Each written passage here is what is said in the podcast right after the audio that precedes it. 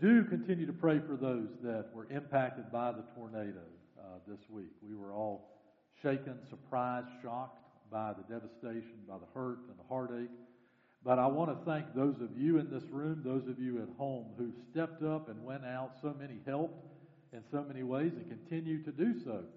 Uh, early in the week, I reached out to those leading the volunteer efforts to see how we could specifically help. And uh, debris cleanup is the number one thing. That still remains the number one thing. And another thing was encouraging and helping folks move forward. So if you have been keeping in, keeping in touch with us, keeping up to date on our information, we have been uh, receiving donations to our disaster relief fund, specifically to that fund, and out of that we're going to provide uh, repair assistance cards from Lowe's and Home Improvement, and we'll be delivering some of those through the Baptist Association and Baptist on Mission. We'll be doing that uh, this week. But also, you can uh, write an, a note of encouragement to go with those cards. There's a basket at the back. You could drop them off, and uh, I hope some of you brought those this morning in keeping with our request. But if not, that's okay. Bring them by during the week. If no one's here, put them in the drop box outside. Uh, you don't know who to address them to, but you know you're addressing, personally that is, but you know you're addressing them to folks impacted by that tornado. Just let them know you're praying for them. Include a scripture there, uh, and uh, uh, we'll make sure that note of encouragement gets to someone that, that needs that this week. But keep those folks in your prayers. Today ends our 21 ways, 21 days to pray. And I don't know how many of you, you have been participating with us. I hope you have. Uh, but next week we will shift to 21 chapters of the Bible in 21 weeks. So early next week, look for information from me about that, uh, and it'll be on our website on our 21, 2021 challenges page on the website. You can access information there and sign up for these challenges and these commitments. Um, also, be praying for us. I'm looking ahead, uh, praising God that uh, COVID, is, while it's still real, it's still impacting people. We are seeing less cases in our community and statewide. We are seeing changes there in a positive direction, and we're believing God for great things ahead. Still practicing precautions, still being careful. Even as I speak, we we know of folks that are sick, and we need to be praying for them. Uh, but I am making plans going going forward. Uh, and having said that, just be praying for me, praying for our staff and our leadership. Leaders, specifically leaders, will be receiving from me an email next week. Uh, first week of March, if you're a leader, a ministry leader, a committee chairperson or leader at First Baptist Church, I have some questions for you, and I want your input, your perspective on some things as we move forward. So I'll let you know that as leaders. It's not going out to everyone, it's specifically for the leaders because I need your input and your perspective and value that very much. And also, it will help me as I prepare for the church family chat Sunday night, March 7. Go to our website, register for that if you're going to participate on Zoom, uh, or go ahead and send in your questions, whether you're going to be online uh, or in person or uh, participating by Zoom. So I hope you'll be here for that one way or the other for the church family chat. And I hope praying that God will uh, move us forward. And want to talk about that a little bit on March 7th. Uh, in 2012, the magazine Fast Company published an article, and they talked about the six personality traits that make up a great organization. Uh, that is, six personality traits that when they are blended together, and this, it makes the organization the best. And the point being, you don't want the same kind of people in the organization all the time. You don't want to pick the same kind of people. You want to balance the organization. In their case, they're talking about businesses. You want to balance that organization with different types of personalities who feed into one another and who make that organization, that business, uh, move forward as they complement each other. And, and I'll tell you what those six types are. It's interesting. They said every great organization has six personalities. The first one is the dreamer, the one that visions everything, that inspires everyone else. The other is the manager. The manager makes the dreams happen. The manager puts the progress in place and the plans in place to make it happen. Then there's the builder. The builder is constantly thinking about what we need to make that happen and actually taking action, uh, being inventive to make it happen. The fourth personality is the workhorse. The workhorse is the one who works. The workhorse, how you recognize a workhorse is they're the person who never says, That's not my job. That's the workhorse. That's the person that says, Just give me something to do and I will get that done. Uh, let's make it happen. Penny pincher is number five. You need that person that balances the budget uh, and also has a, a, visioning side of the budget. The person who understands what's necessary to pay for now and what needs to be paid for later and those kinds of things. And then number six is the social butterfly, the person who just likes people. And everybody likes to be around that person. That person kind of shapes the personality overall of the organization. They are the one uh, that builds morale, and they're always pleasant, uh, and always uh, people like to be around that social butterfly. Those six personalities, the magazine says, go together and make a great organization. The point being, balance among people is necessary. Different personalities are necessary, but they have to work together. That's not a big surprise. God has been telling us that for generations. That the church is made up of different personalities. What we have in common is the call of God in Jesus Christ to bring us together and for us to work together, though we are different people, different personalities, different economic status, different education levels, all of those things that are different, what we have in common is Christ. And what we have in common is the Holy Spirit. And what we have in common is that we are the body of Christ. And God brings these different personalities together, and He teaches us that we are to be uh, in unity, not uniformity, but unity. We, we have individual personalities but we can operate in unity, or as we're going to talk about it this morning, in harmony. In harmony. We return this morning to the message series where we're talking about practices that heal hurting relationships and build healthy relationships in the body of Christ. This is particularly important as we anticipate regathering more and more and getting back to ministry together. Because in this downtime, this suspension, this time of 2020 and early 2021, uh, we've not always been nice to one another on social media. We've not always been working together, and we haven't seen one another as much as we would like to, to have that personal touch. So when we come back together, we want to be sure that our, our relationships are healthy and we are ready to serve God together, to, to move forward together as the body of Christ.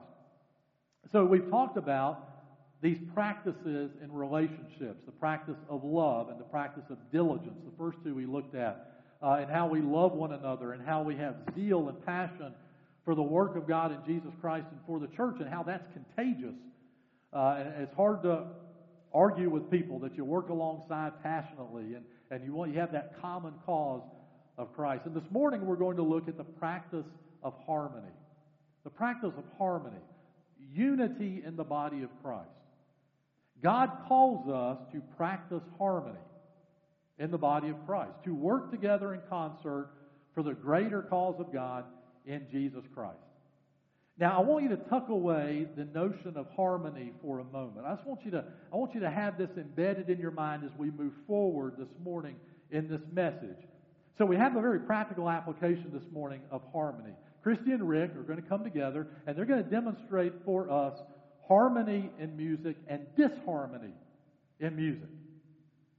And I want you to have this in mind as we move forward. So see if you can tell the difference between harmony and disharmony.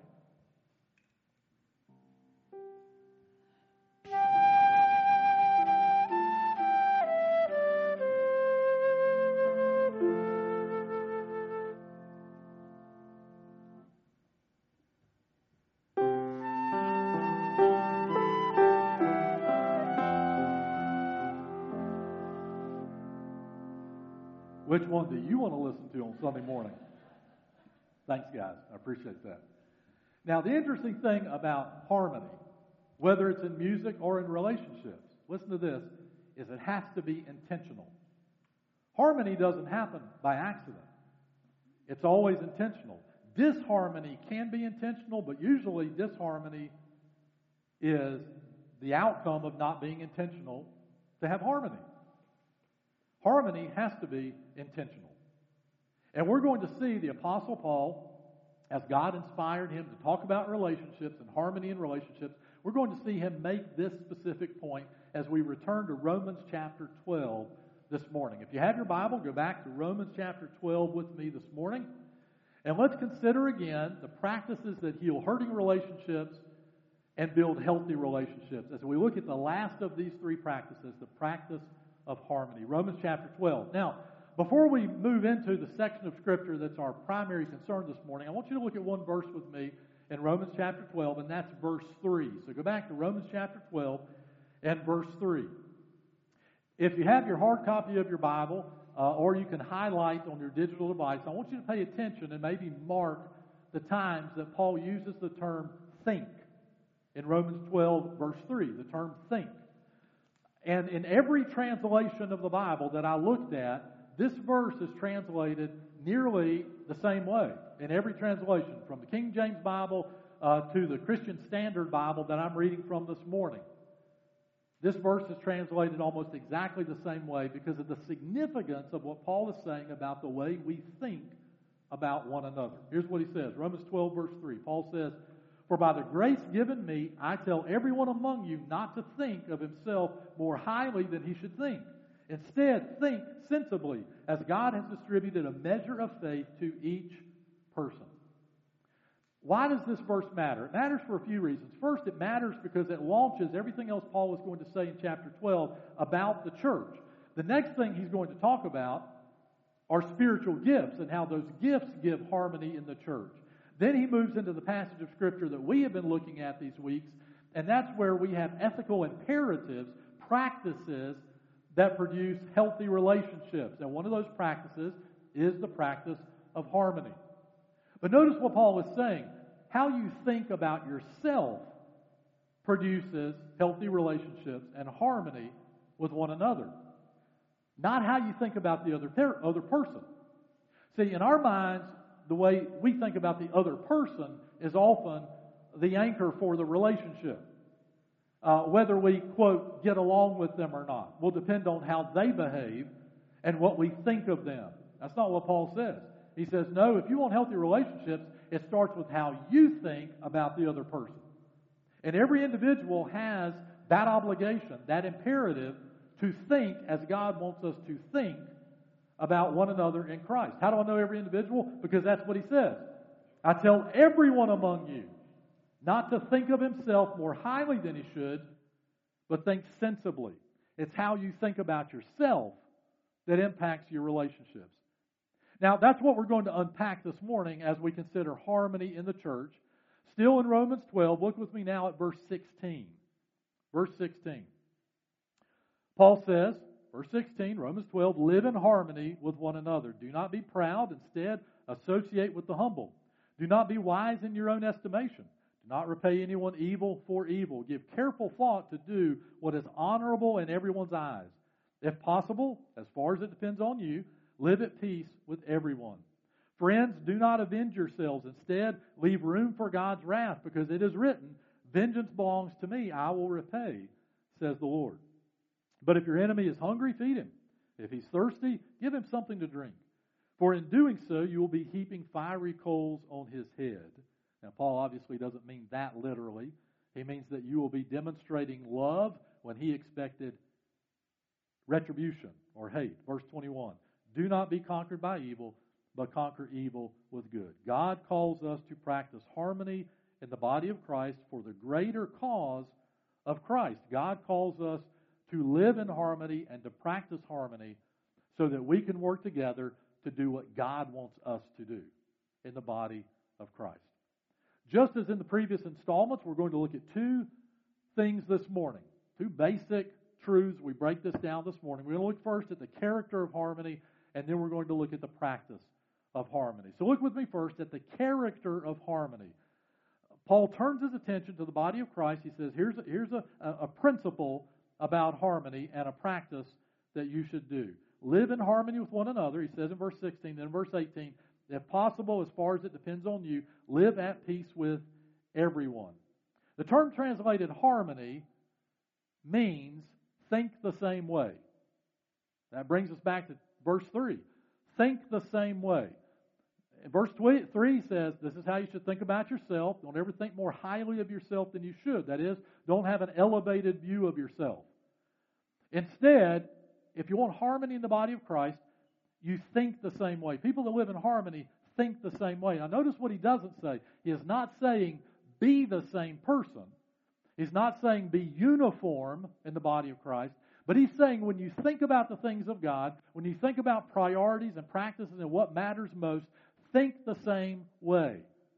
When you think about what the Bible teaches, be sure you're thinking the same way. You're thinking as God wants you to think. To live in harmony is to think the same way. And you'll notice also, second, that this is a command. Just as all of the ethical imperatives uh, in the section we looked at are commands, this is a command as well. You know what that means? That means you and I have a choice.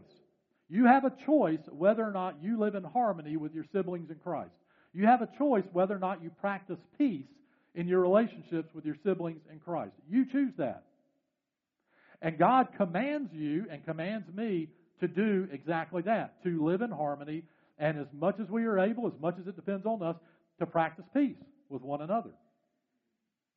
And this is a command for every believer. And you say, well, Pastor Rob, that's hard to do. Yes, it is.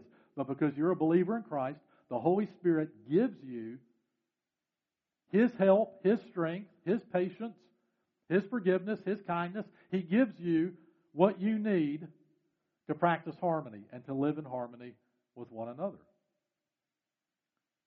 So instead of saying, well, we don't get along, I don't get along with that person. That's the way the world says it. I don't get along with that person, so I'm not going to associate with them. The Bible says, live in harmony with them. Choose to do that. Choose to get along. Choose to think the same way. Choose to work together for the greater, greater cause of Christ. You make that choice. And the Bible commands you and I to do just that, to live in harmony with one another. And that harmony should characterize the general atmosphere of the body of Christ. The family of God at First Baptist Church should be characterized by harmony. Uh, not by conflict, not by controversy, not by disagreement. Those things should not be what characterize us. What characterizes us should be our harmony. That we work in concert, we think about the greater things of God together, we plan together, we move forward together. We are God's people. Not in uniformity, but in unity at First Baptist Church.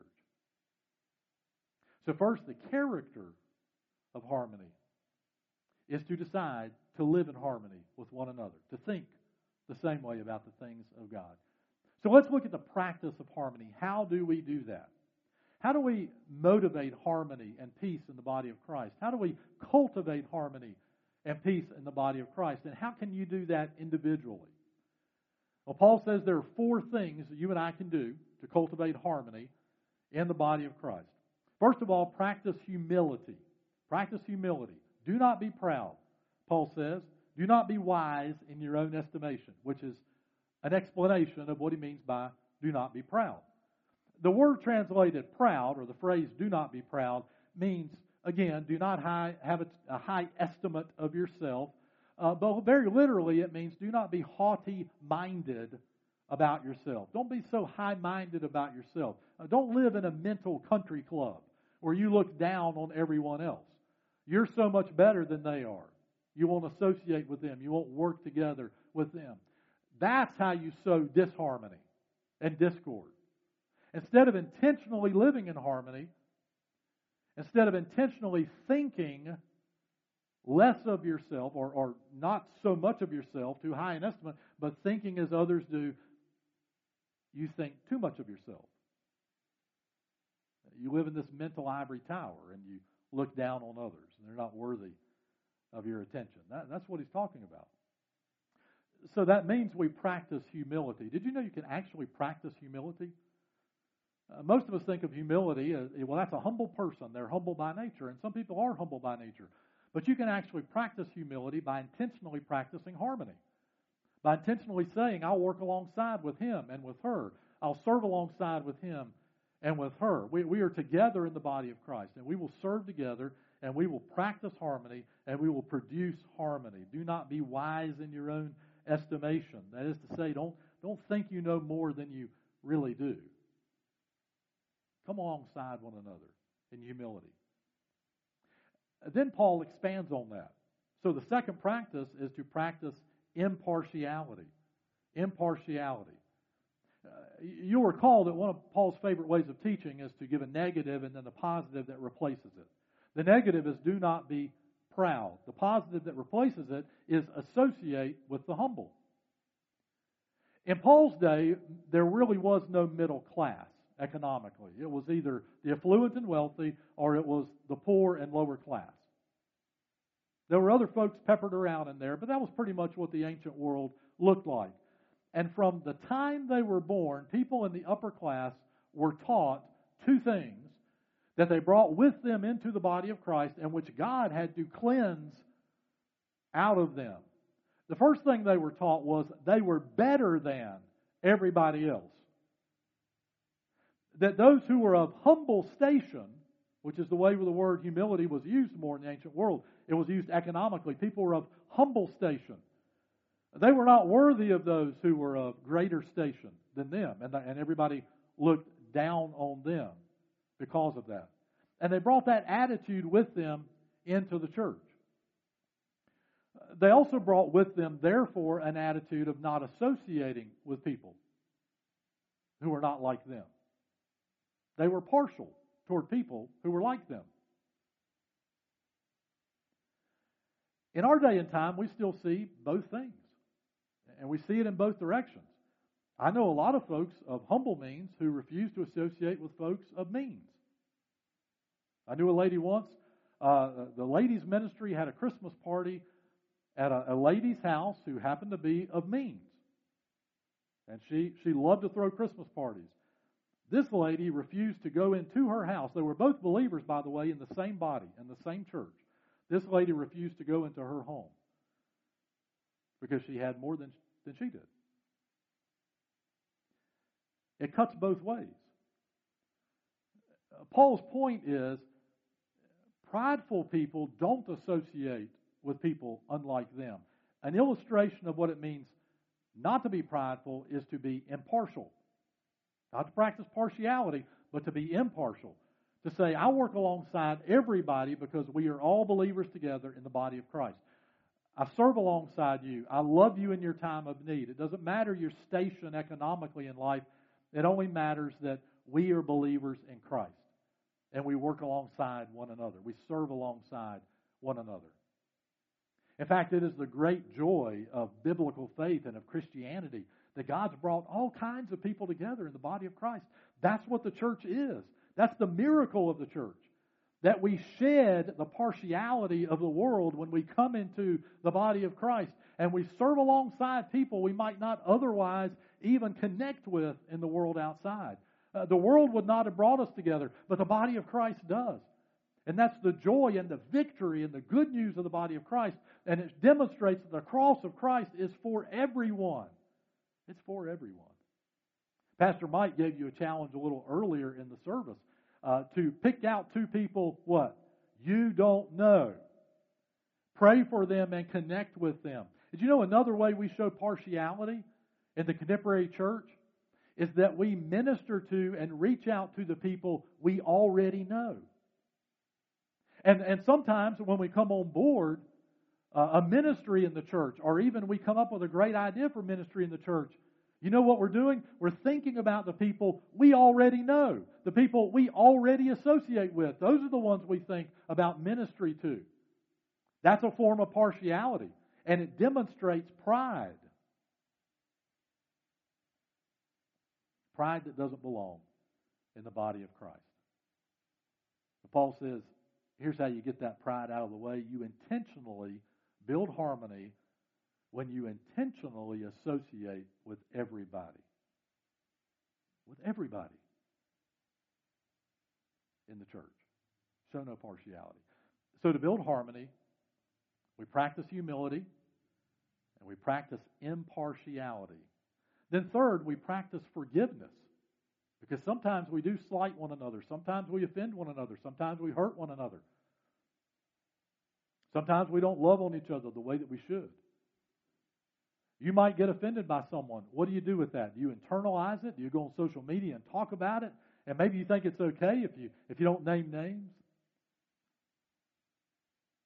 You're sowing bitterness, not forgiveness. Forgiveness in the body of Christ is another key trait of our relationships. Uh, the, the, the, the times the Bible tells us to practice forgiveness, it acknowledges that sometimes we might hurt one another. Paul does it this way. Paul says, Do not repay anyone evil for evil. Do not be conquered by evil, but conquer evil with good. You replace uh, the sinner's inclination toward retribution and bitterness, you replace that with forgiveness, intentionally forgiving one another. Why would you do that? You would do that for the greater cause of Christ. Because every 10 minutes that believers stay mad at each other is 10 minutes we have lost to reach a dying world and a hopeless world. It's 10 minutes we are not serving together. It's 10 minutes that we have offended the cross of Jesus Christ. Practice forgiveness. Abraham Lincoln was that rare president, uh, and I figured this was a good illustration, of it being President's Day this this, this week. Uh, Abraham Lincoln was one of those presidents, a very rare president, who actually populated his cabinet with people who did not agree with him. Some of whom actually despised him prior to him putting them on their cabinet. Who, what president in our time would ever populate his cabinet with people who disagreed with him and do it intentionally? That's exactly what Abraham Lincoln did. He had an enormous capacity for forgiving people. One of the best illustrations of this is that of Edwin Stanton, who eventually became the Secretary of War for Abraham Lincoln. When they were attorneys together as young men, they were on opposite sides of a case. And Stanton was a well known, polished attorney. And here comes this young, uh, rustic Abraham Lincoln to try this case. And Stanton openly made fun of him. He said he called him ape like in his demeanor and his practice and his attitudes. So did Lincoln seek retribution? Did he was he bitter about that? Did he get angry? No, you know what he did? He got better. He took to heart, in fact, he took notes. When he watched Stanton in the courtroom, Lincoln took notes on how good Stanton was in presenting his case and in speaking, how he carried himself, even how he dressed. And Lincoln learned from it. He ignored what Stanton said and he learned from it. And years later, he reached out to Stanton to be his Secretary of War. And by the end of Abraham Lincoln's life, Stanton was one of his staunchest supporters and greatest friends. Another friend of Abraham Lincoln uh, once said, Leonard Swett once said, that Lincoln's capacity and practice of forgiveness was so extraordinary because Lincoln had one basic philosophy about people. It was that it didn't matter what they had done in the past, it only mattered what they did in the future.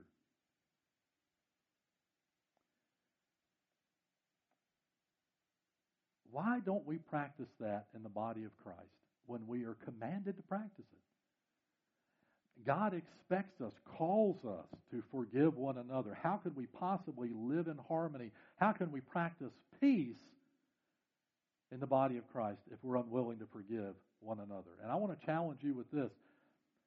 If you have a, a, broken relationship in the body of Christ, and you think that's going to go away after COVID, you think that's going to go away when you come back together in ministry, it's not. Now is the time to prayerfully reach out to that person.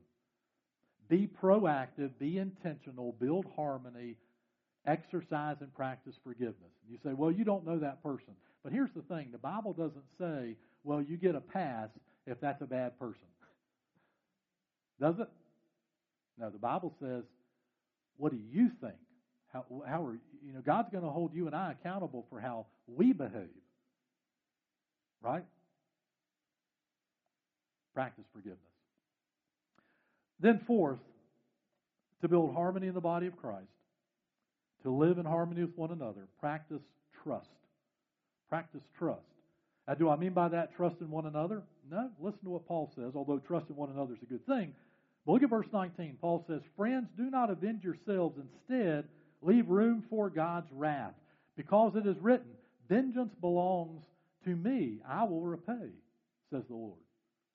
Uh, see, the point of the scripture that says that, that Paul quotes, and, and Paul's point is very simply this when you refuse to forgive, but instead stay bitter, and worse, seek retribution among the beloved in the body of Christ, and even outside the body of Christ, but among the beloved especially, when you do that, you're demonstrating a lack of faith. Uh, you, are pretending that you can do what God is supposed to do, that you know all things about that person, that you know their future, and you know how they're going to behave in the future. Uh, you're, you're demonstrating a lack of trust in God when you seek retribution and refuse to forgive. You're also demonstrating a lack of humility and submission to God and saying, God, it's more about me than it is about you. So the Bible says, practice trust in Christ in your relationships. Give God that pain and that struggle. Give God that heartache. Give God that other person. As we've already seen in the series, it's, it's pretty hard to stay angry and bitter at someone when you pray for them, isn't it? So, that person that's on your heart, go to the Lord this afternoon and say, God, I want you to put forgiveness in my heart. You forgave me in Christ when I didn't deserve it. So, God, I want you to forgive them through me. I want you to put forgiveness in my heart. I want you to help me practice that forgiveness. And then start praying for that person and for that relationship. And just, just stay before the Lord and say, God, this is, maybe they're angry, maybe they're offensive, uh, maybe they've hurt me, they've hurt other people, but it's not my job to get retribution. It's not even my job to prove I'm right. It's my job to trust Christ, to trust God, to take care of this relationship, and it's my job to serve my Savior, the higher cause of Jesus Christ. Do you mind another President's Day illustration? January 31st, 1778, George Washington was embedded at Valley Forge. And we all know that story of the horrendous winter the Continental Army spent at Valley Forge. But because the war was not going well for the Continental Army and for America, uh, George Washington had enemies in and around Congress. Enemies, in fact, that, that wrote together an anonymous letter to Congress saying that George Washington should be removed from his command and someone put in that place that could manage the army in a better way. Washington's good friend Henry Laurens sent him a copy of that letter. And Washington, on January 31st, 1778, Washington wrote Laurens back a short letter from Valley Forge. And the letter really just broke down into three main points. Now, Washington wrote it in much more flowery 18th uh, century language that I'm going to use today. I'll just give you the short version. Okay, what, what he said basically started like this. First of all, he said, I've been entrusted with a job, and this is a distraction.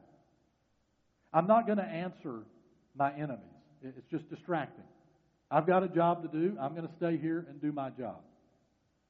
The second thing he said was, it's not about me. I'm not fighting this war for me. I have no selfish interest whatsoever. And because of that, I want everyone to understand I am here for my country. And everything I do, I do for my country. That's the trust you have given me, and that hasn't changed. Then listen to the third thing he said. He said, But I'm not perfect. And I will openly admit all of my command decisions have not been perfect. So if my enemies believe there is cause to go to Congress against me, let them do it. They should do it, Washington said. And if Congress calls me back to testify for my actions, I will do so. And then he said, Otherwise, you know where to find me. Because I've got one job, and it's a much bigger job than answering my enemies. And I will not be distracted by that. Ah, that's good advice, isn't it? Listen, believer, our job is to serve Christ together. And we have but a short time to do it before we're in eternity together, giving an account of our actions, our attitudes, our behaviors, and our relationships. We have this time, now, to serve a much greater cause together the great cause of God in Jesus Christ. Do you really want petty squabbling to distract from that? Isn't forgiveness a much better idea? Isn't harmony a much better idea? I think so. Now, let's be realistic. We're not perfect. You're not perfect. I'm not perfect. We mess up, say things we shouldn't say, forget to say things we should say. All that goes together. So I want to challenge you in this first of all. Those here in house, those at home. If you have a fractured relationship in the church family, again, take that person to God, give that person to God, ask God to help you do your part toward forgiveness. You can't control what they do, but you can control what you do. And ask God to help you do the right thing. Then, secondly, going forward, remember, it's what you do next that matters. And, and going forward, let's build harmony in the body of Christ. Let's build healthy relationships in the body of Christ. Let's practice humility and forgiveness and impartiality and trust God with our relationships. And let's move forward in Christ to be even stronger and better as the body of Christ than we've been in the past. And you'd be amazed what God can do with that. Now, to those in the room and those at home, and maybe you've never trusted Christ as your Savior, I want to tell you the good news of the gospel of Jesus Christ is this. It starts out as bad news, but it ends in good news. The good news of the gospel of Jesus Christ. It goes like this You and I and every human being have greatly offended a holy God. We have sinned against him, so much so that he could not allow us to have a relationship with him. The Bible's very explicit in that. We tore a rift between us and our Creator because of our sin, and we could do nothing about it your good works, my good works, the best person you know could never be good enough to get back into relationship with God. So you know what God did? This is the good news. God loved you so much, He came to you. He sent His Son, Jesus Christ, absolutely perfect, lived a sinless life, who took your sin to the cross for you. So that when you were ready, when you realized your need, when you realized you couldn't save yourself, that He would have everything already done, and all you needed to do was put your faith and your trust in Jesus Christ to save you from your sins, to forgive you, to give you eternal life and a home in heaven. It's through Christ that you come back into relationship with God because of His forgiveness. The reason believers know how to forgive in the first place and are able to do it is because God has forgiven us first. That's how we know what that's like. So I'm going to pray with us this morning. First of all, I'm going to pray for our relationships. I'm going to pray for harmony in the church. I'm going to pray that believers would practice forgiveness. And then I'm going to pray for those who have never trusted Christ as their Savior to put all your faith and trust in Jesus today. Let's pray together. Our Heavenly Father, this morning we come to you as people who admit, God, we are sinners, fractured, broken, and we hurt other people because of that. But God, we know that you heal relationships. So, Father, this morning, first, for those of us who are believers in Christ, we pray together, God, that you would bring forgiveness through us to those that we have hurt. And you would help us, God, to rebuild, reconnect those relationships, God, with others in the body of Christ. Remind us, God, there is a higher cause and a higher purpose before us. And God, please forgive us for thinking it's about us when it's not. It's about you and what you've called us to do. So, God, I pray for all of us. I pray for broken relationships. I pray for people whose feelings are hurt right now. I pray, God, for those who need to mend relationships, need to write notes asking forgiveness, need to release that bitterness to you. I pray for all of our relationships in the body of Christ, God, that you would bring healing to us. I pray for anyone, God, that I might have offended. Father, uh, put them on my heart, on my mind, that I might reach out to them to ask for their forgiveness. And I pray, God, the Holy Spirit would soften our hearts, that we would forgive one another, love one another, and move forward for the greater cause of God in Christ Jesus. God, I do thank you for the relationships we have in the church. I thank you, God, for the, the people you brought together that we can be in unity and harmony to serve Christ together. And Father, I pray for that one who needs Christ as their Savior today. They realize that you are willing, ready, and able to forgive them for what they've done to you, for the offense of sin in their lives against you. So, God, right now I pray with them this prayer that they would pray with me to trust Christ as their Savior and be forgiven of their sins. Dear Lord Jesus, I know that I'm a sinner.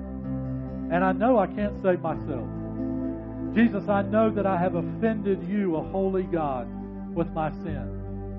So, Jesus, today I ask for your forgiveness. I ask you to come into my heart, into my life. Cleanse me and forgive me of my sins. I repent of that sin. I leave it behind so that I can go forward with you. So, Jesus, please forgive me of my sin. Give me eternal life and a home in heaven. For those who prayed that prayer, God, I pray right now they would know your presence, your power, and your forgiveness in their lives. God, we praise you and we thank you. Thank you, God, for your forgiveness. Thank you, God, for the body of Christ. Thank you for the mission we have together. And may we heal and grow together in Christ. And it's in Jesus' name we pray.